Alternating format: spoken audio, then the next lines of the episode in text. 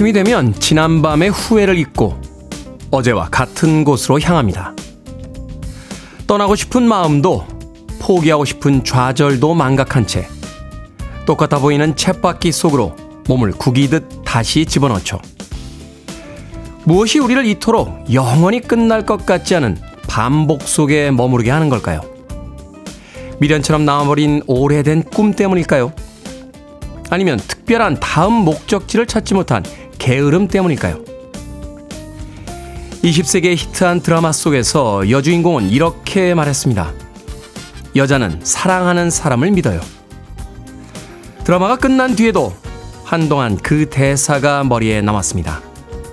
21세기에도 사람들은 자신이 사랑하는 사람을 믿고 있을 겁니다. 고단한 우리의 하루는 바로 그런 나를 사랑하는 사람들의 믿음을 지켜주기 위한 것은 아닐까요? 5월 9일 화요일 김태훈의 프리웨이 시작합니다. 경쾌한 리듬으로 시작했습니다. Hall & Oates의 Private Eyes 듣고 왔습니다. 빌보드 kid의 아침 선택 김태훈의 프리웨이 저는 클 태 자 쓰는 테디 김태훈입니다.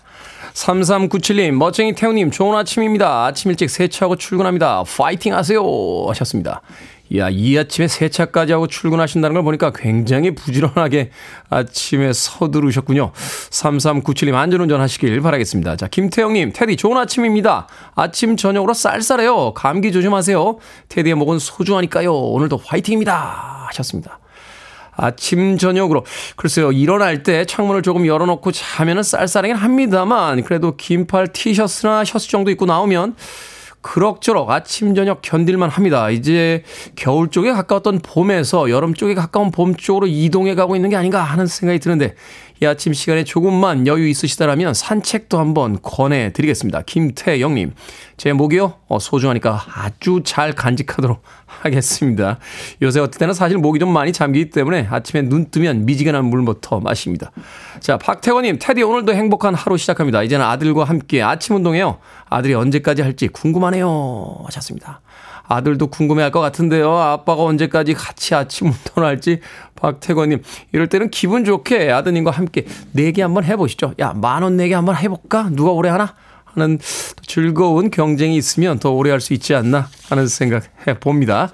자, 이 아침 청취자들의 참여 기다립니다. 문자번호 샵 1061, 짧은 문자 50원, 긴 문자 100원, 콩으로는 무료입니다. 유튜브로도 참여하실 수 있습니다. 여러분 지금 KBS 2라디오 김태훈의 프리웨이 함께하고 계십니다. KBS 2라디오 Yeah, go ahead. 김태현의 프리웨이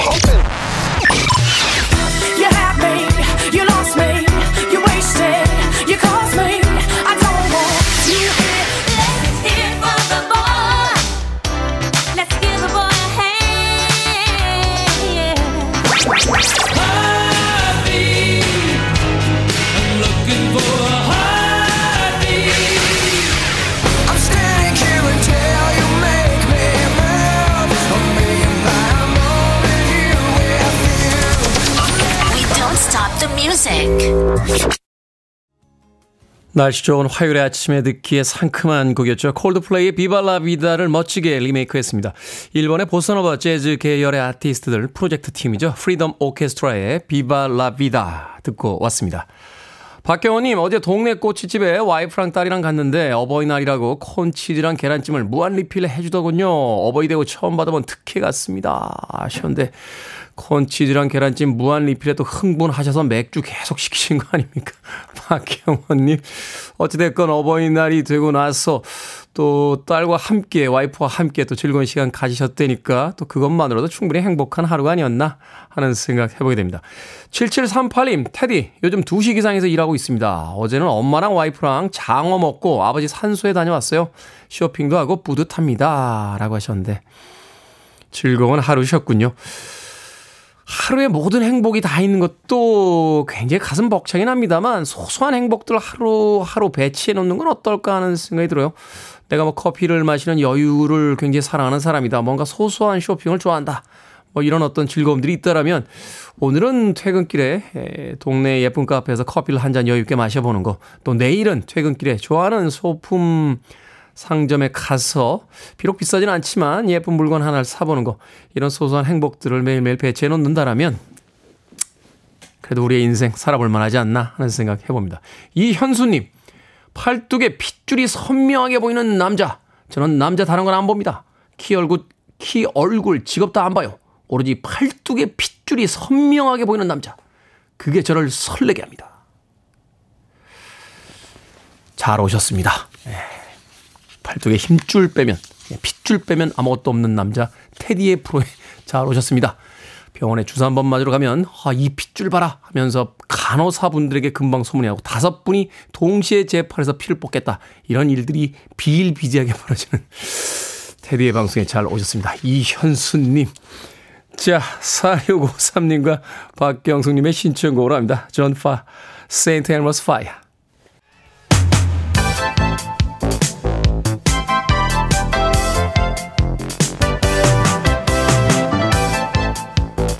이 시간 뉴스를 깔끔하게 정리해드립니다. 뉴스 브리핑 캔디 전예현 시사평론가와 함께합니다. 안녕하세요. 안녕하세요. 전예현입니다. 자, 부적절한 언행으로 잇따라 논란을 일으킨 국민의힘의 김재원 태영호 최고위원에 대한 징계 결정.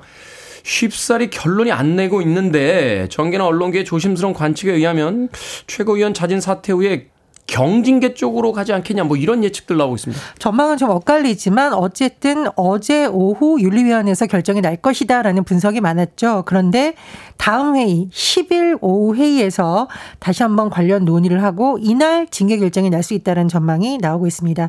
그런데 말씀해 주셨듯이 자진 사퇴 가능성이 거론되고 있지만 현재까지 두 최고위원의 발언을 보면 또 그럴 의사가 없는 것으로 보이는 해석도 나오고 있는데요.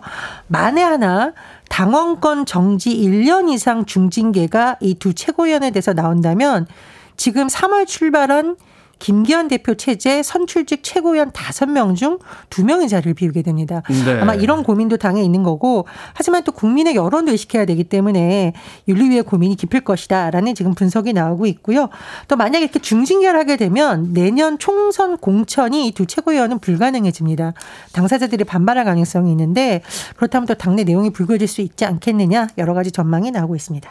자, 윤석열 대통령 취임 1주년이 내일입니다. 기자회견은 없을 예정이라고요? 예, 오는 10일이죠. 윤석열 대통령 취임 1주년을 봤는데 보통 이제 대통령은 연례 행사로 취임 후에 첫 신년 기자회견을 하고 또 1년 기자회견을 하면서 국민들에게 본인이 그동안 어떤 일을 했고 또 국민이 궁금한 것은 무엇인지 답을 하는 일이 많았습니다. 그런데 윤 대통령의 경우에는 올해 첫 신년 기자회견도 하지 않았고요. 또 이번에 취임 1년 기자회견도 하지 않을 것으로 전해졌습니다. 대통령실 설명을 들어보면 윤 대통령 1년의 성과를 담은 영상을 유튜브에 게시하고 관련 소책자를 배포하기로 했다라고 하는데요. 하지만 이렇게 자료를 배포하는 것은 사실 이제 무엇을 했다 국민에게 일방적으로 홍보하는 성격이 더 강하기 때문에 국민을 대신해서 기자들이 묻고 또 쓴소리가 있으면 듣는 그런 자리가 있으면 더 좋지 않겠느냐 이런 지적들이 많이 나오고 있습니다. 자, 홍보는 진행되지만 이제 양방향 소통은 없을 거다 이렇게 이야기하는 거죠. 그렇습니다. 좀 아쉽긴 하네요. 자, 윤석열 대통령과 기시다 후미오 일본 총리 한일 정상회담 결과 그 분석과 평가 계속해서 나오고 있습니다. 일단 여야의 반응이 엇갈리게 엇- 엇갈리고 있습니다. 국민의힘은 한일 관계의 정상화다라고 호평을 했지만 더불어민주당은 퍼주기 굴욕 외교다라고 하고 있는데 이번 회담에서 정확하게 다뤄지진 않았습니다만 회담 직전부터 논란이 됐던 독도 문제가 있었죠. 그런데 기시다 일본 총리가 8일 한일 의원연맹 회장인 정진석 국민의힘 의원과 간사장인 윤호중 더불어민주당 의원과 만났는데 윤호중 의원이 이 자리에서 이런 욕을 한 것으로 알려졌습니다. 독도는 일본 고유의 영토 등이 명시된 일본 3대 안보 문서를 재규정해야 된다 이렇게 요청을 했는데 네. 기시다 총리는 사실상 동의할 수 없다는 뜻을 밝힌 것으로 이렇게 전해지고 있기 때문에 이 부분에 대한 논란이 또 제기될 수 있는 가능성이 있고요. 또 하나 이번 한일 정상회담의 가장 큰 관심사라고 할 수 있는 과거사 문제에 대해서 기시다 총리가 개인적으로 가슴 아프게 생각한다고 말한다. 이 부분, 이 부분에 대해서도 이 취재 발언에 대해서 논란이 되고 있습니다. 뭐 일각에서는 이것이 성의 있는 반응이다라고 하지만 가장 중요한 강제 동원 피해자 단체는 날카롭게 비판하고 있는데요. 모호한 표현, 진정성 없는 태도라고 반발하고 있습니다. 또 하나, 자, 이제 한일 간의 합의에 의해서 일본 후쿠시마 제1원자력 발전소 오염수 해양 방류와 관련해 우리나라 전문가들이 23일에서 24일 파견되어 시찰할 예정입니다.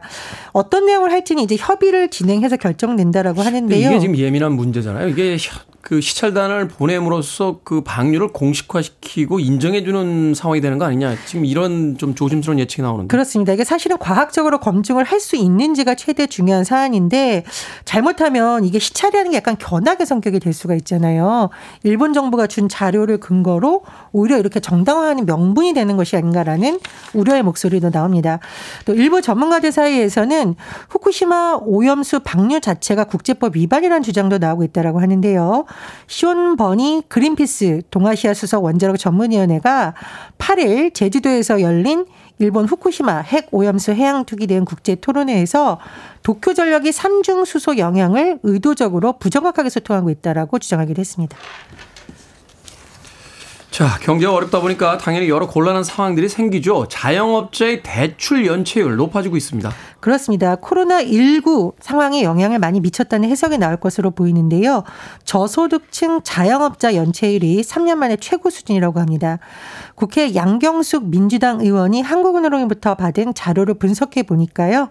지난해 4분기 말 기준 전체 자영업자의 전 금융기관 대출 잔액이 1019조 8천억 원이라고 하는데요. 코로나19 유행 직전인 2019년 4분기와 비교했더니 무려 48%나 늘어난 수치고요. 특히 연체율을 봤더니 저소득층, 소득 하위 30%를 우리가 저소득층이라고 하는데 저소득층의 이런 연체율은 지난해 3분기 0.7%에서 4분기 1.2%로 한 분기 만에 무려 0.5%포인트 높아진 것으로 나타났습니다. 음, 네. 참 경제 상황이 힘든데 소상공인들 점점 더 힘들어지는 것 같네요. 자, 오늘 시사 엉뚱 퀴즈 어떤 문제입니까? 앞서 자영업자의 대출 연체율 소식 전해드렸습니다. 다들 아, 형편이 좋아지기를 기원하면서 여기서 오늘의 시사 엉뚱 퀴즈. 형제가 싸울 때 형편만 들지 말고 양쪽 얘기를 잘 들어야 할 텐데요. 그게 또 그렇게 갑니까? 네. 아마 이들 형제도 어렸을 때 많이 싸웠겠죠. 비행기 발전사의 길이 남은 이 형제 누구일까요? 이들이 만든 비행기가 인류 최초로 비행에 성공했습니다. 1번 그림 형제, 2번 이복 형제, 3번 라이트 형제, 4번 라미네이트 형제. 정답 아시는 분들은 지금 보내주시면 됩니다. 재미있는 오답 포함해서 모두 10분에게 아메리카노 쿠폰 보내드립니다. 비행기 발전사의 길이 남을 이 형제 누구일까요? 이들이 만든 비행기가 인류 최초로 동력 비행에 성공을 했죠. 1번 그림 형제, 2번 이복 형제, 3번 라이트 형제, 4번 라미네이트 형제 되겠습니다. 문자번호 샵 1061, 짧은 문자 50원, 긴 문자 100원, 콩으로는 무료입니다. 뉴스 브리핑 전혜연 시사평론가와 함께했습니다. 고맙습니다. 감사합니다. You have me, you lost me, you wasted, you caused me. I don't want you here messing with my mind. 등장과 함께 천재 소녀로 불렸었죠. 조스 스톤입니다. You had me.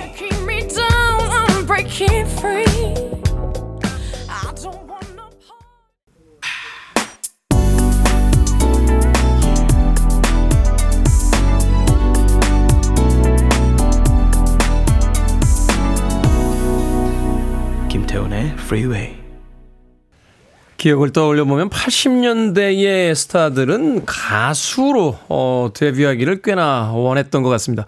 80년대 최고의 남자 배우 중에 한 명이죠. 마이애미 바이스라고 하는 TV 드라마에 에, 주연했던 돈 존슨의 Heartbeat 듣고 왔습니다. 뭐 몇 번 저희 프로그램을 통해서도 소개를 해드렸습니다만, 뭐 브루스 윌리스 같은 경우 원래 가수로 출발하긴 했어요. 그런데 80년대에 배우로 크게 성공한 뒤에 에, 다시 앨범을 발표하기도 했던 그런 기억도 있고요. 어, 또 패트릭 스웨이즈 같은 배우도 어, 가수로서 데뷔를 하기도 했었습니다. 80년대에는 가수들은 또 TV의 연기자로서 데뷔를 하기도 했고 또 연기자들은 앨범을 내는 소위 이제 뭐라고 해야 될까요? 어, 양쪽을 다 아, 건드려보는 또 크게 성공을 거두기도 했던 그런 스타들이 등장했던 그런 시기가 아니었나 하는 생각이 듭니다. 돈 존슨의 Heartbeat 듣고 왔습니다. 자, 오늘의 시사 엉뚱 퀴즈. 어, 형제가 만든 비행기, 이 동력 비행기가 인류 최초로 어, 동력 비행에 성공하죠. 이 형제 이름은 무엇일까요? 라이트 형제였습니다. 라이트 형제. 3433님, 3번 라이트 형제입니다. 오늘도 싸웠는데 화해해야겠네요. 라고 하시면서. 형제끼리 싸우죠. 저도 저희 막내 동생하고 예, 꽤나 많이 싸웠습니다. 꽤나 많이. 3732님, 돼지 삼형제. 8094님, 형제니까 쌍라이트죠. 라고 하셨고요. 8589님, 라이트 형제입니다. 새침데기 막내딸도 같이 듣는데 엉뚱한 시사 덕분에 분위기가 좋아졌습니다. 라고 하셨고요. 2753님, 라이트 형제입니다. 테디, 새벽부터 샌드위, 샌드위치 가게에서 일하며 듣고 있습니다. 좀 전에 단체 주문 들어와서 엄청 바빴어요. 친구 추천으로 듣다 매일 고정해놓고 애청합니다. 이웃들의 사연 이야기도 선곡도 모두 너무 좋네요. 라고 또 문자 보내주셨습니다. 고맙습니다. 자, 방금 소개해드린 분들 포함해서 모두 10분에게 아메리카노 쿠폰 보내드립니다. 당첨자 명단 방송이 끝난 후에 김태훈의 Freeway 홈페이지에서 확인할 수 있습니다. 콩으로 당첨되신 분들은요, 방송 중에 이름과 아이디 문자로 알려주시면 모바일 쿠폰 보내드립니다.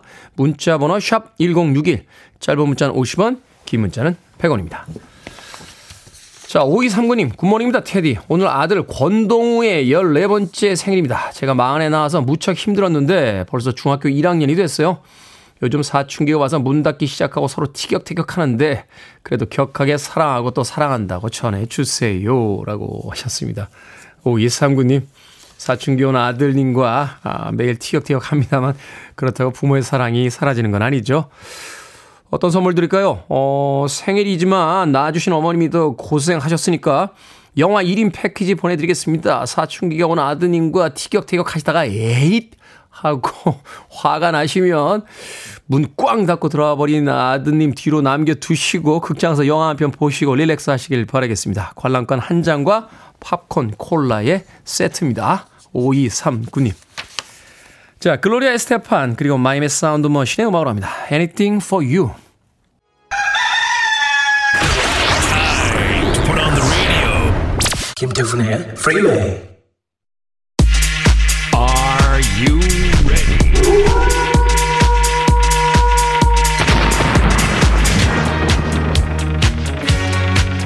세상에 해결 못할 고민은 없습니다. 결정은 해드릴게 신세계 상담소.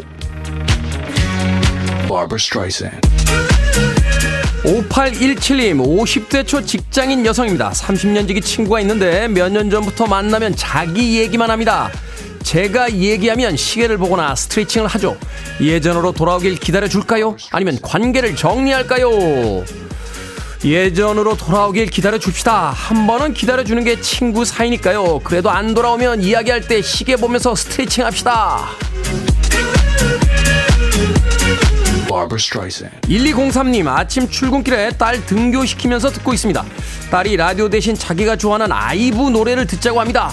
Freeway를 같이 듣자고 할까요? 아니면 아이브 노래를 들을까요? Freeway를 같이 듣자고 하세요. 열심히 듣다 보면 언젠가 아이브 노래가 나올지도 모르니까요. Barbara Streisand. 7600님, 제가 아내를 출근시켜주는데요. 갈수록 늦게 내려옵니다. 몇 분 사이에 차가 많이 밀리거든요. 계속 태워줄까요? 아니면 이전처럼 걸어 다니라고 할까요? 계속 태워주셔야죠. 안제, 아내는 언제나 오르니까요. 이게 어려워요? 암기하세요.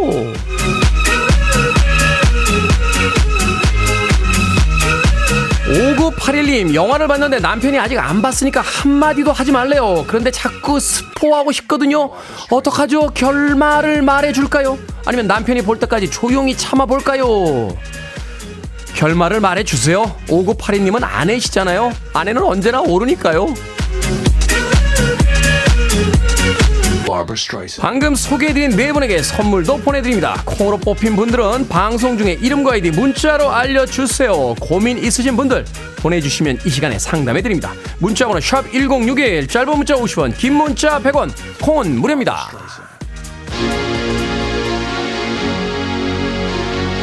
리얼 메코입니다. 런어웨이.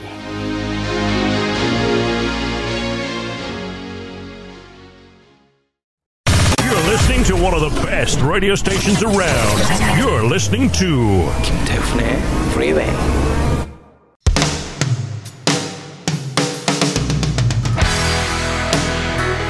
빌보드 kid의 아침 선택 KBS 2 라디오 김태훈의 Freeway 함께하고 계십니다. 1부 끝곡은요, 6089님의 신청곡이에요. 지금 폐기물 작업하면서 방송 듣고 있어요. 테디, 제가 좋아하는 감미로운 음악 들려주세요. 하셨습니다. 본조비의 Always 들려드립니다. 저는 잠시 후 2부에서 뵙겠습니다. You can't see his blood.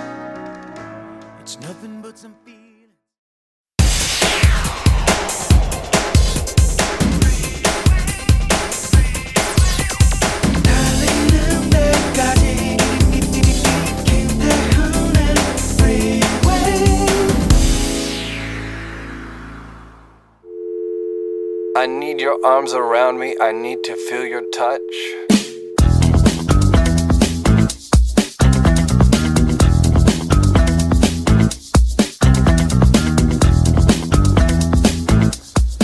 목에 힘주다 보면 문틀에 머리에 부딪혀 혹이 생긴다.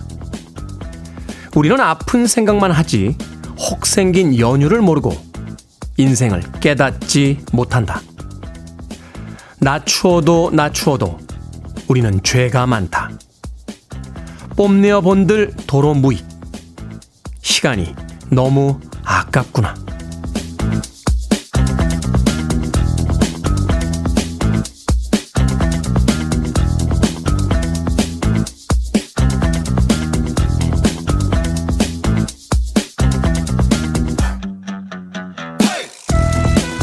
뭐든 읽어주는 남자. 오늘은 청취자 임수성님이 보내주신 박경리 작가의 시, 우리들의 시간을 읽어드렸습니다. 세상이 나만 괴롭히고 알아주지 않는 것 같아 억울할 때가 많죠. 물론 세상이 가혹하게 굴 때도 있지만요. 잘 생각해보면 인과관계가 분명한 일들도 많습니다. 사람이라면 누구나 지금 내가 겪는 괴로움으로부터 원망하게 될 테지만요. 그럴 때일수록 겸손하고 겸허하게 자신을 돌아보는 연습도 필요할 겁니다. 현실을 직시하는 건 고통스러운 일이지만 고통스러운 만큼 우리를 성장시켜 줄 테니까요. Michael Learns to Rock의 That's Why 듣고 왔습니다. 자, 이 곡으로 시작했습니다. 김태훈의 Freeway 2부 시작했습니다. 앞서 일상의 재발견, 우리 하루를 꼼꼼하게 들여다보는 시간, 뭐든 읽어주는 남자. 오늘은 청취자 임수성님이 보내주신 박경리 작가의 시 우리들의 시간 읽어드렸습니다.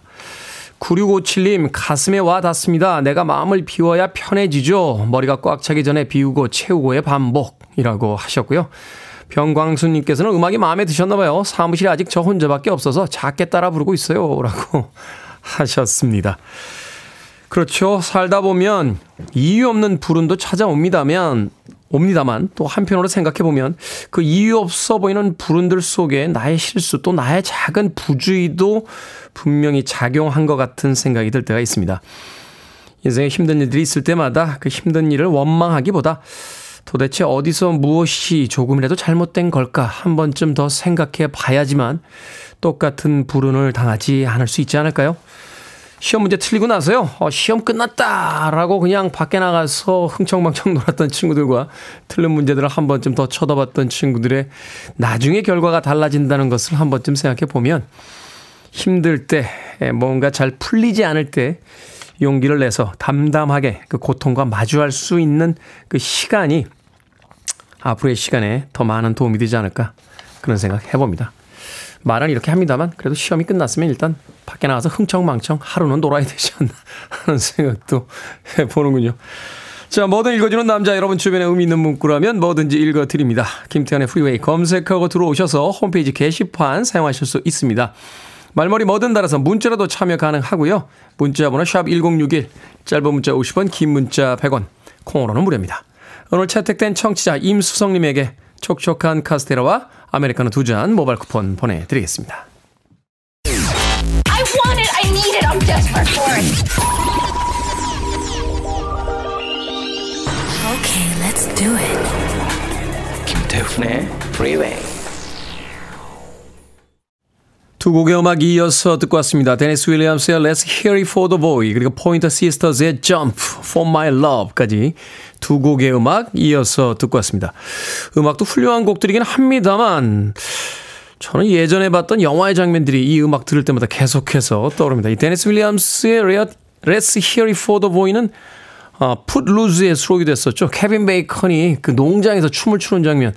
그 장면이 계속해서 떠오르고요. 포인터 시스터스의 Jump는 Love Actually에서 휴 그랜트가 영국 수상으로 나오는데 그 계단에서 그 게춤이라고 해야 되나요? 옆으로 가는 아주 독특한 춤사위를 펼쳐 보일 때 등장을 해서 꽤나 오랫동안 머릿속에 인상적으로 기억이 남아 있습니다. 데니스 윌리엄스 Let's Hear It For The Boy 포인터 시스터스 Jump까지 두 곡의 음악 이어서 듣고 왔습니다. 조영애님 안녕하세요 테디. 날씨 쾌청하고 맑은 날입니다. 작은 딸이 대상포진이라고 해서 테디님 목소리와 음악 들으면서 반찬 만들고 있어요. 잘 먹고 건강하기를 바라면서 오늘도 즐거운 하루가 되기를 바랍니다. 하셨습니다 아이고야 대상포진 엄청 아프다는데요. 저도 다음 주쯤에 이 대상포진 예방 주사 맞을 계획을 잡았습니다. 이게 이제 면역력이 떨어지면 어, 온다는 건데 이 대상포진은 이 신경 쪽에 그 뿌리를 두고 있어서 굉장히 아프다고 이야기를 하시더라고요.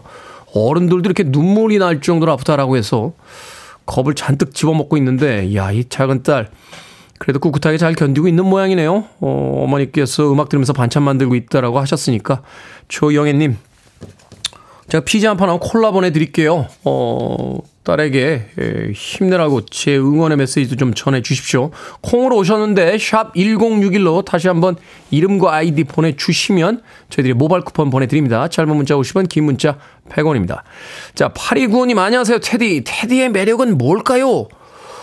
우리 아내가 51세인데 차 타자마자 테디 방송 틀라고 성합니다. 오늘도 제주도에서 잘 듣고 있습니다. 수고하세요. 하셨는데. 제 매력이요? 아, 식상한 질문인데요. 이런 이야기 나올 때마다 저 바깥에 있는 우리 스탭들은 아이 그관해 하는 표정으로 예, 어쩜 그렇게 어쩜 그렇게 예. 약간 식상해요. 어, 다음부터는 이런 질문으로 바꿔주세요. 테디의 매력이 없는 부분은 어디입니까? 이런 질문이 좀 더 쉽지 않을까 하는 생각이 드는요. 8295님. 자, 청취자분들의 어떤 아, 분위기도 분위기입니다만 예, 저희 스탭들의 분위기를 위해서 음악 듣도록 하겠습니다. 아니 그게 그렇게 인상을 쓸 일인가? 예? 생방 중인 DJ에게 박슬기님의 신청곡을 합니다. 제임스 스미스 Tell me that you love me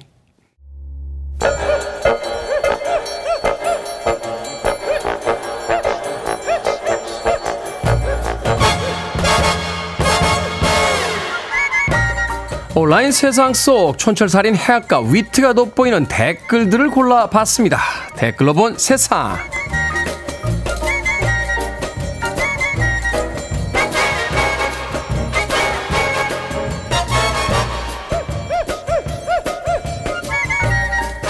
첫 번째 댓글로 본 세상 중국의 장춘 동물원에 사는 호랑이 텐시는 올해 18살로 사람의 신체 나이로 치면 여든을 훌쩍 넘겼습니다.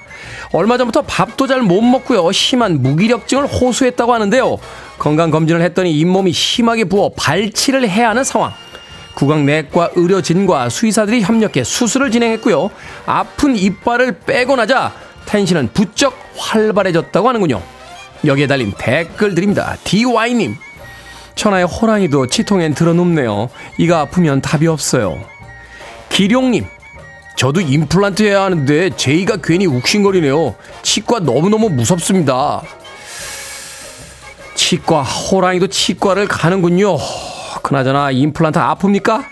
저도 하나 빼야 되는데요.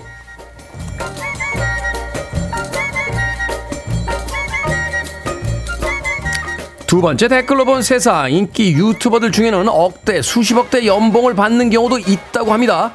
고소득을 꿈꾸며 직장을 관두고 유튜버에 도전했지만 현실의 벽에 부딪혀 꿈을 접는 경우가 대부분이라고 합니다.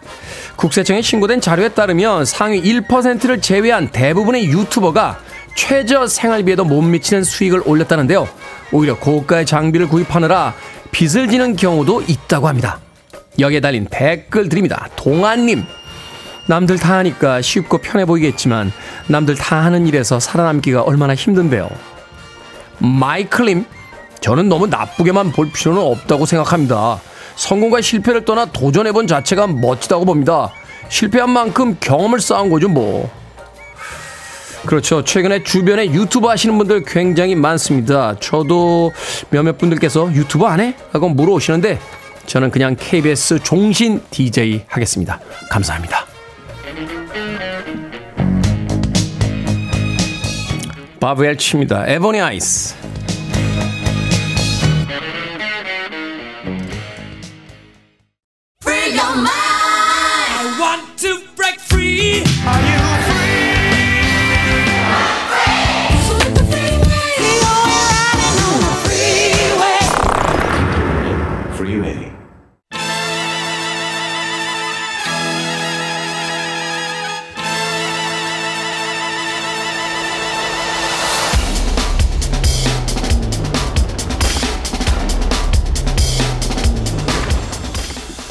복잡한 수학 공식 같은 경제 이슈 덧셈 뺄셈 수준으로 풀어드립니다. 언더스탠딩 안승찬 경제 전문 기자와 함께합니다. 이게 뭐니 사무소 기자님 나오셨습니다. 안녕하세요. 안녕하세요. 자, 요즘 주가 조작 의혹과 관련해서 네. 우리 금융시장이 혼란에 빠졌습니다. 금융계와 정부도 다급하게 움직이고 있는데, 자, 이 상황에서 이제 등장하는 용어가 하나 있습니다. 예. 바로 CFD라는 건데, 이 CFD라는 파생 상품이 악용됐기 때문이다. 네. 이런 지적이 나오고 있거든요. 그래서 오늘은 이 CFD를 중심으로 해서 좀 여쭤보도록 하겠습니다. 네. 단도직입적으로 이 네. CFD 이게 뭡니까? CFD가 이제 영어로는 Contract for Difference거든요. 그러니까 네. 앞 글자를 타서 CFD 이렇게 부르는데 영어 그대로 번역하면 이제 Contract for Difference니까 Difference 차액에 대한 계약 이런 뜻입니다. 음. 그게 무슨 말이냐면 예를 들어서 나는 주식을 내가 보유하면 뭐 주총회도 갈 수 있고 의결권도 행사, 행사할 수 있고 뭐 많이 사면 대주주도 될 수 있고 그런 거잖아요. 그렇죠. 난 그런 거에 진짜 관심이 전혀 없어. 나는 그냥 오로지 주가가 올라가느냐 내려가느냐 이것만 관심 있다 이렇게 쳐봐요. 사실 뭐 대부분 많은 주식 투자자들이 이 영역에 해당이 될 수 있을 텐데 저도 이렇게 저 주주총회 오라고 왔는데 간 적이 없어요. 그러니까 그럴 경우에 내가 꼭 주식을 직접 가지고 있어야 돼? 나는 올라가거나 내려가는 데에만 베팅하면 안 될까? 음. 이런 고민들을 어 한 1990년대 영국의 한 파생 상품 회사에서 이런 고민을 했고 네. 야 그럼 요거에 맞는 상품을 한번 만들어 보자. 그렇게 만든 게 오늘의 주제인 CFD인 겁니다. 그러니까 네. 예를 들어서 설명해 볼게요. 예를 들면 내가 직접 주식을 사는 게 아니고 친구한테 신분값 주고 네가 나 대신 A 회사 주식 좀 사. 이렇게 하면 시키는 거예요. 네. 그러면 만약에 A 회사 주가가 뭐 만 원이 올랐다 쳐요. 그러면 너는 만 원이 올랐으니까 그걸 나한테 주는 거야. 음. 예를 들면 만 원이 떨어졌어. 그럼 친구가 손해를 봤잖아요. 그 돈은 내가 메워줄게.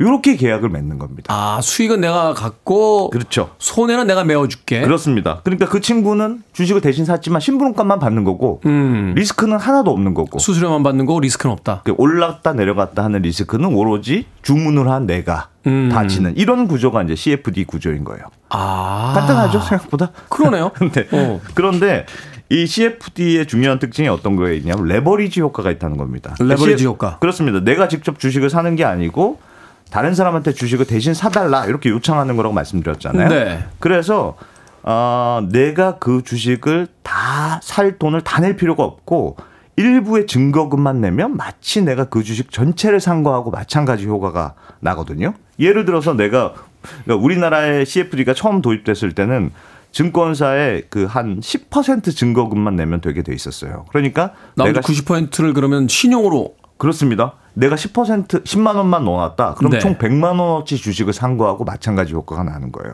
어. 그래서 100만 원 그 어치 샀는데 그게 10% 올랐어요. 네. 그럼 10만 원 버는 거잖아요. 그렇죠. 그럼 나 10만 원 내고 10만 원 번 거니까 10배를 버리지. 아. 그러니까 이게 참 어마어마한 상품이었던 건데 근데 이게 떨어지게 되면 그거 메워야 되잖아요. 그러니까 그 떨어지면 큰일인 거죠. 그럼 내 돈 다 날리는 거고. 다 날리고 더 메워야 되는 도, 도토에 내는 거고.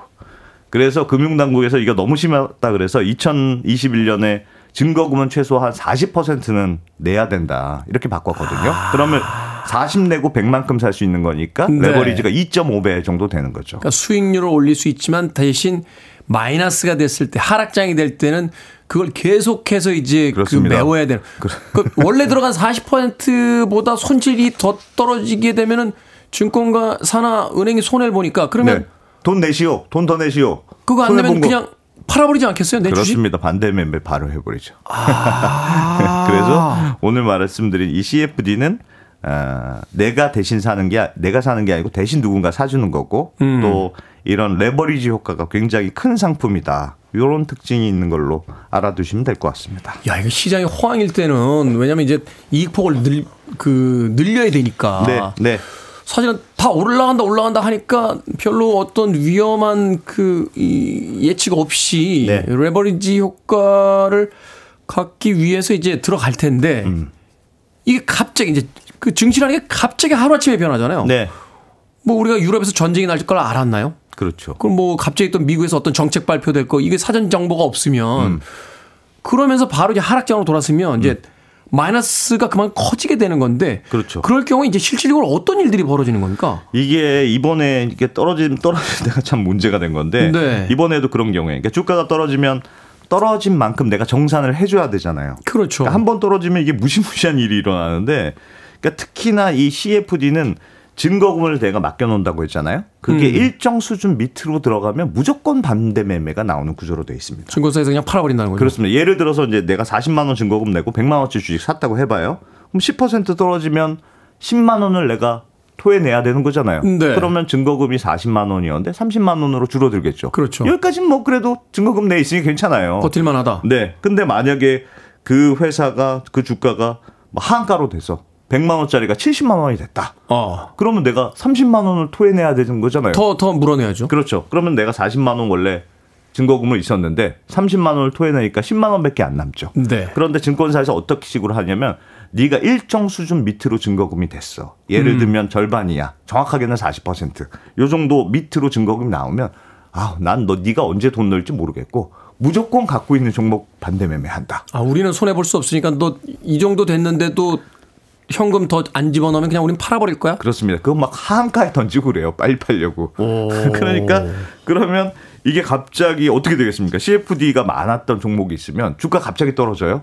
그러면 반대 매매가 나오겠죠. 그렇죠. 그럼 막 주식이 쏟아져 나올 테니까 쏟아져 나면 주가가 더 떨어져요. 더 떨어지죠. 주가 더 떨어지면 또 반대 매매가 나오고. 그렇죠. 이렇게 악순환이 일어나는 건데 이번에 그 문제가 됐던 종목들이 연속으로 하한가가 나온 이유도 CFD 물량이 굉장히 많은 종목들이었는데 이게 한 번 주가가 떨어지니까 반대 매매 나오고 그것 때문에 주가 더 떨어지고 또 반대 매매 나. 그래서 연, 연속으로 하한가가 나오는 뭐 이래서 충격이 더 컸다 이런 아, 상황이었습니다. 굉장히 위험한 거군요. 말하자면 내 돈으로만 샀으면 주가가 네. 떨어졌을 때 그냥 버티면 네. 언젠가 상한가로 올라갈 수 있는 뭐 그런 어떤 기회라도 있지만 네. 이게 사실은 이제 그 CFD로 들어가는 상황이 되면은 어떤 순간적인 흔들림에 의해서 그냥 전체 투자금을 다 날려야 되는 그런 상황이 그럴 수 벌어지는 있죠. 그럴 수 있죠. 근데 왜 이렇게 그 위험한 상품인데 이렇게 네. 충격을 줄 정도로 많은 사람들이 이 CFD에 들어갔던 걸까요? 뭐 물론 작은 돈으로 좀 크게 벌겠다 이런 어, 기회를 노리고 들어간 사람들도 있겠습니다만 네. 이게 우리나라는 CFD의 경우에 뭐 해외도 그렇습니다. 부자들이 세금을 아끼는 수단으로 이 CFD를 많이 써요. 왜냐하면 일반적인 주식 투자자의 경우에는 내가 이제 뭐 싼 가격에 사서 비싼 가격에 팔았다. 그럼 양도 차익이 생기잖아요. 그거에 대해서 현재는 양도 차익 세금을 한 푼도 안, 안 내게 돼 있습니다. 네. 그런데 한 종목에 10억 원 이상 투자한 사람 이런 사람들은 어 너는 거의 대주주 비슷한 사람이구나 이렇게 음, 생각하고 음. 10억 원 이상 산 사람들에 대해서는 22% 많게는 30% 이상의 양도소득세를 내거든요. 음, 차익이 네. 발생한 경우에. 네. 근데 돈 많은 분들은 이거 피하려고 그래서 막 연말 되면 주식 다 팔았다가 네. 연초 되면 다시 샀다가, 다시 샀다가. 뭐 이런 경우도 있어요. 그렇죠. 근데 이 CFD는 내가 직접 주식을 사는 게 아니라고 말씀드렸잖아요. 아. 그러니까 내가 아무리 많이 사도 내 세금을 안 내는 겁니다. 왜냐하면 내가 양도세를 낼 필요가 없으니까 난 수수료만 주면 되는 거예요. 아. 그래서 처음에 이게 CFD가 들어왔을 때는 세금이 아예 없었고요. 네. 이게 그래서 그때는 CFD 거래로 돈 좀 있는 사람들이 진짜 많이 했습니다. 음. 그러다가 아, 금융당국이 2021년에 그래도 CFD는 파생 상품인데 너무 한 푼도 안 내는 거 이상한 거 아니냐. 음. 그래서 일반적인 파생 상품의 양도소득세인 11% 너희도 버는 게 있으면 11%는 내. 이렇게 바꿨습니다만 그래도 대주주 양도소득세인 20% 이상보다는 싸잖아요. 싸죠. 그러니까 아, 내가 주식 투자를 많이 해야 되는 큰 손들의 경우에는 이 CFD를 일종의 절세 수단으로 음. 많이 이용해야 하게 됐고 또 이 CFD의 특징 중에 하나가 내가 직접 주식을 사는 게 아니고 네. 그러니까 내가 아무리 사, 많이 사도 주식시장이 드러나지가 않는 거예요. 아, 그러네요. 예를 들어서 내가 진짜 돈이 많아요. 그래서 어. A 주식을 뭐 몇십 조 원치 샀어요.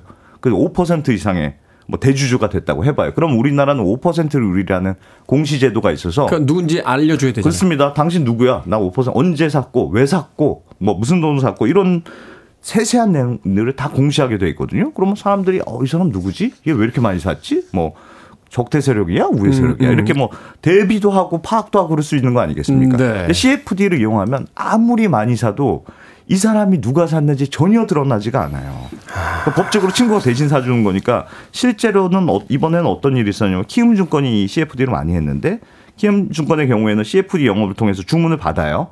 그럼 시- 키움증권 이름으로도 안 하고 그걸 프랑스의 이 소시에테 제네럴 증권이랑 외국 회사한테 다시 하청을 줍니다. 아, 이게 한 달이 한 달이 이렇게 또 건너간다고요? 글쎄. 그래서 실제로는 내가 주문한 건데 증권사 HDS에는 소시에테 제너럴 증권이 샀다 이렇게만 표시가 되는 거예요. 그러니까 이게 어떻게 든 완전 토종 한국인이 내가 주문을 했는데 CFD 계약을 통해서 마치 외국인이 산 것처럼. 그래서 CFD 계약이 많았던 종목은 그동안은 마치 어우 이 회사는 외국인들이 굉장히 많이 사네. 외국인 순매수, 뭐 순매도 이렇게 이제 그 알려지게 된다는 거죠. 네, 그렇게 오인하게 된 그런 효과도 있었죠. 잘못하게 되면 또 자금 세탁하는데 사용될 수도 있는 그런 네. 위험성도 있군요. 음악 한곡 듣고 와서 이 CFD 사건에 대해서 조금 더 알아보도록 하겠습니다. 오늘 미니롱 PD가 아주 섬찟한 성공을 해왔어요. 라이프하우스의 곡 중에서요. Hanging by a Moment 듣습니다. 순간순간 변동하는 증시. 음악은 라이프하우스의 Hanging by a Moment 듣고 왔습니다. 빌보드 키드의 아침 선택 KBS 2라디오 김태훈의 프리웨이 이게 머니 사무소 경제 전문 안승찬 기자와 함께 CFD에 대해서 알아보고 있습니다. 네. 자, 그런데 이번 CFD 사건 단순히 파생 상품에 투자한 게 문제가 아니라 예. 주가 조작 의혹을 받고 있습니다. 그렇습니다. 어, 지금 뭐 언론에 보도된 것들을 보면 뭐 아예 스마트폰 개통해서 공인인증 인증서까지 넣어가지고 그 스마트폰을 직접 받았다는 거 아니겠습니까? 그러니까 일당들이 그걸 받아서 자기들이 팔고 자기들이 사고 뭐 이런 식으로 한마디로 이제 돌린 거죠. 돌리면서 시장에서 이제 금액을 그렇습니다. 팔고 높은 가격일 때 사고 또 낮은 가격일 때 팔고 뭐 이런 네. 식으로 해서 계속 뭐 몇 년간 이런 식으로 실세 조정했다는 거니까 이 보도가 사실이면 뭐 굉장히 명백한 주가 조작 사건으로 볼 수 있는데요. 문제는 주가 조작이 입증이 됐어요. 네. 그렇더라도 우리나라는 주가 조작 주가 조작한 이 일당들에 대한 처벌이 제대로 굉장히 이루어지지 않는 그런 문제가 있습니다. 이게 무슨 말이냐면 우리나라는 이 주가 조작 주- 조작범에 대한 처벌 수위가 주가 조작을 해서 당신이 얼마나 부당 이득을 얻었느냐. 요 그 금액에 따라서 처벌 수위가 달라지게 돼 있거든요. 그래서 아무리 명백하게 주가 조작을 했다고 하더라도 네. 번 돈이 1억 원이 안 되네? 그러면 보통 집행유예나 무죄가 나오고 집행유예나 무죄예요? 예. 만약에 시도한 거 분명한데 제대로 모은 게 없어요. 오히려 마이너스가 됐어요. 실패할 수도 있잖아요. 그러면 죄를 묻기가 매우 애매한 그런 법 체계로 되어 있습니다. 이건 아니, 마치 아니 축구 경기에서 백태클 들어갔는데 공에다 발 못 댔다고 해서 퇴장 안 당합니까? 그런 겁니다.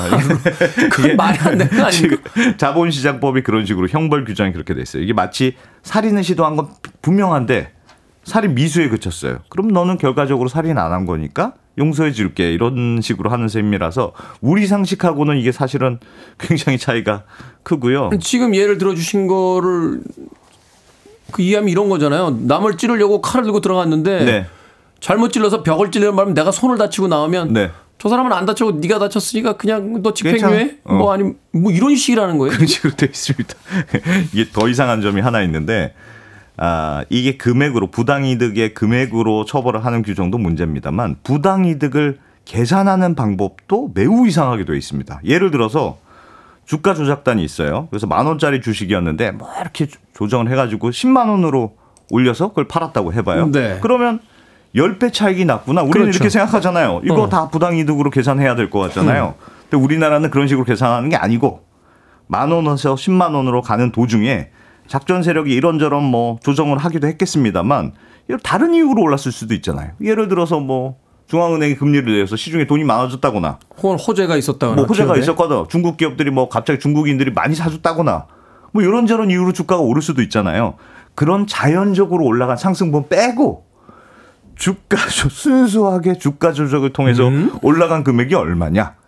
이것만 가지고 부당 이익을 계산하도록 되어 있습니다. 아니 피해자에게는 그렇게 불친절하더니 왜 이렇게 피의자에게는 이렇게 친절한 그 이게 굉장히 어려운 문제가 생각해 보시면 만 원에서 10만 원으로 되는 올라간 주식인데 이게 도대체 작전으로 올라간 금액이 얼마고 자연적으로 올라간 금액이 얼마지? 이거 계산하기가 매우 매우 어렵거든요. 그러니까 법원에서도 어떤 식으로 나오면 대체 부당이익을 얼마나 냈는지 명확하지가 않아. 그러니까 그냥 집행유예 이렇게 끝내는 경우가 실제로 굉장히 많습니다. 얼마 전에도 그 도이치모터스 주가 조작 사건에 대한 1차 판결이 있었거든요. 네. 판결문에 어떻게 나와 있냐면 서로 짜고 파는 그 통정 매매라고 하는데 이건 100건 이상 있었고 고의로 호가를 어, 조정하는 시세 조정이 3천 건 이상 있었다. 이렇게 명시하고 있습니다. 이건 뭐 명백한 명백한 그거잖아요. 주가 조작이에요. 네. 그럼에도 불구하고 부당이득 규모가 명확하지 않다. 이런 이유로 대부분 피해자가 이번에 집행유예나 무죄 받았거든요. 그러니까 법 체계가 정말 상당히 이상한 구조로 돼 있긴 합니다. 아니 그러니까 페널티 박스 안에서 반칙 뭐 손으로 공 치고 뒤에서 백태클 다 했는데 공 안 들어갔다고 그게 그 경고 대상이 아니라고요? 야 이거 뭐 중학생도 초등학생도 보면 알 수 있는 축구 경기 룰만도 못하게 네, 지금 경제법이 네. 돼 있다는 겁니까? 다른 나라도 주가 조작이 이렇게 너그럽습니까? 아, 미국은 어떤 식으로 돼 있냐면 뭐 일반적으로도 그렇습니다만 주가 조작 때문에 만약에 적발이 됐어요. 그러면 우리 상식대로 일단 산 가격, 판 가격 단순 계산해서 이거 전체를 일단 부당 이득으로 계산합니다. 네. 만약에 본인들이 억울하다 이럴 수 있잖아요. 어, 나 진짜 억울해. 이렇게 주장할 수는 있으니까 그러면 그 피고인들이 당신이 여기까지 올린 거는 내가 주가 조작한 거지만 나머지는 진짜 자연적으로 올라갑니다. 간 겁니다. 이걸 본인들이 입증하도록 되어 있습니다.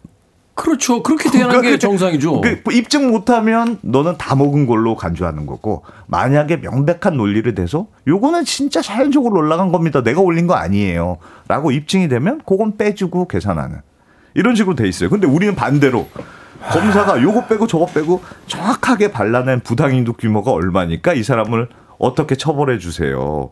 이렇게 입증하려고 하니까 근본적으로 답이 잘 안 나오는 구조고 그러니까 주가 조작이 너무너무 명백한 경우에도 부당이득이 크지 않다는 이유로 처벌이 제대로 안 되는 그런 문제가 이제 현실적으로 지금 반복이 되고 있는 건데 야, 요거는 진짜 좀 문제인 것 같고 지금 국회에서 어, 이런 자본시장법을 좀 바꿔서 부당이득 산정 방- 방식이라도 좀 바꿔야 되는 거 아니에요? 이런 법안이 2020년에 이미 올라가 있습니다, 국회에. 음, 근데 네. 아직 제대로 논의조차 안 되고 그러고 있거든요. 그래서 정부에서 이번 CFD 사건 계기로 뭐 이런저런 대책을 많이 마- 발표하고 있습니다만 이런 처벌 조항부터 제대로 좀 바꿔야겠죠. 바꿔주는 게좀 네. 근본적인 해결책이 아닐까 그런 생각도 듭니다. 누군가 부당한 방법으로 큰 돈을 벌었다는 건 그 밑에서 정당한 방법으로 들어갔던 많은 사람들이 피해를 봤다는 거니까 거기에 예. 대한 책임 좀 분명히 좀 물어주셨으면 좋겠습니다. 이게 머니 사무소 경제뉴스의 하키워드 오늘은 CFD에 대해서 언더스탠딩 안승찬 경제 전문 기자와 이야기 나눠봤습니다. 고맙습니다. 고맙습니다.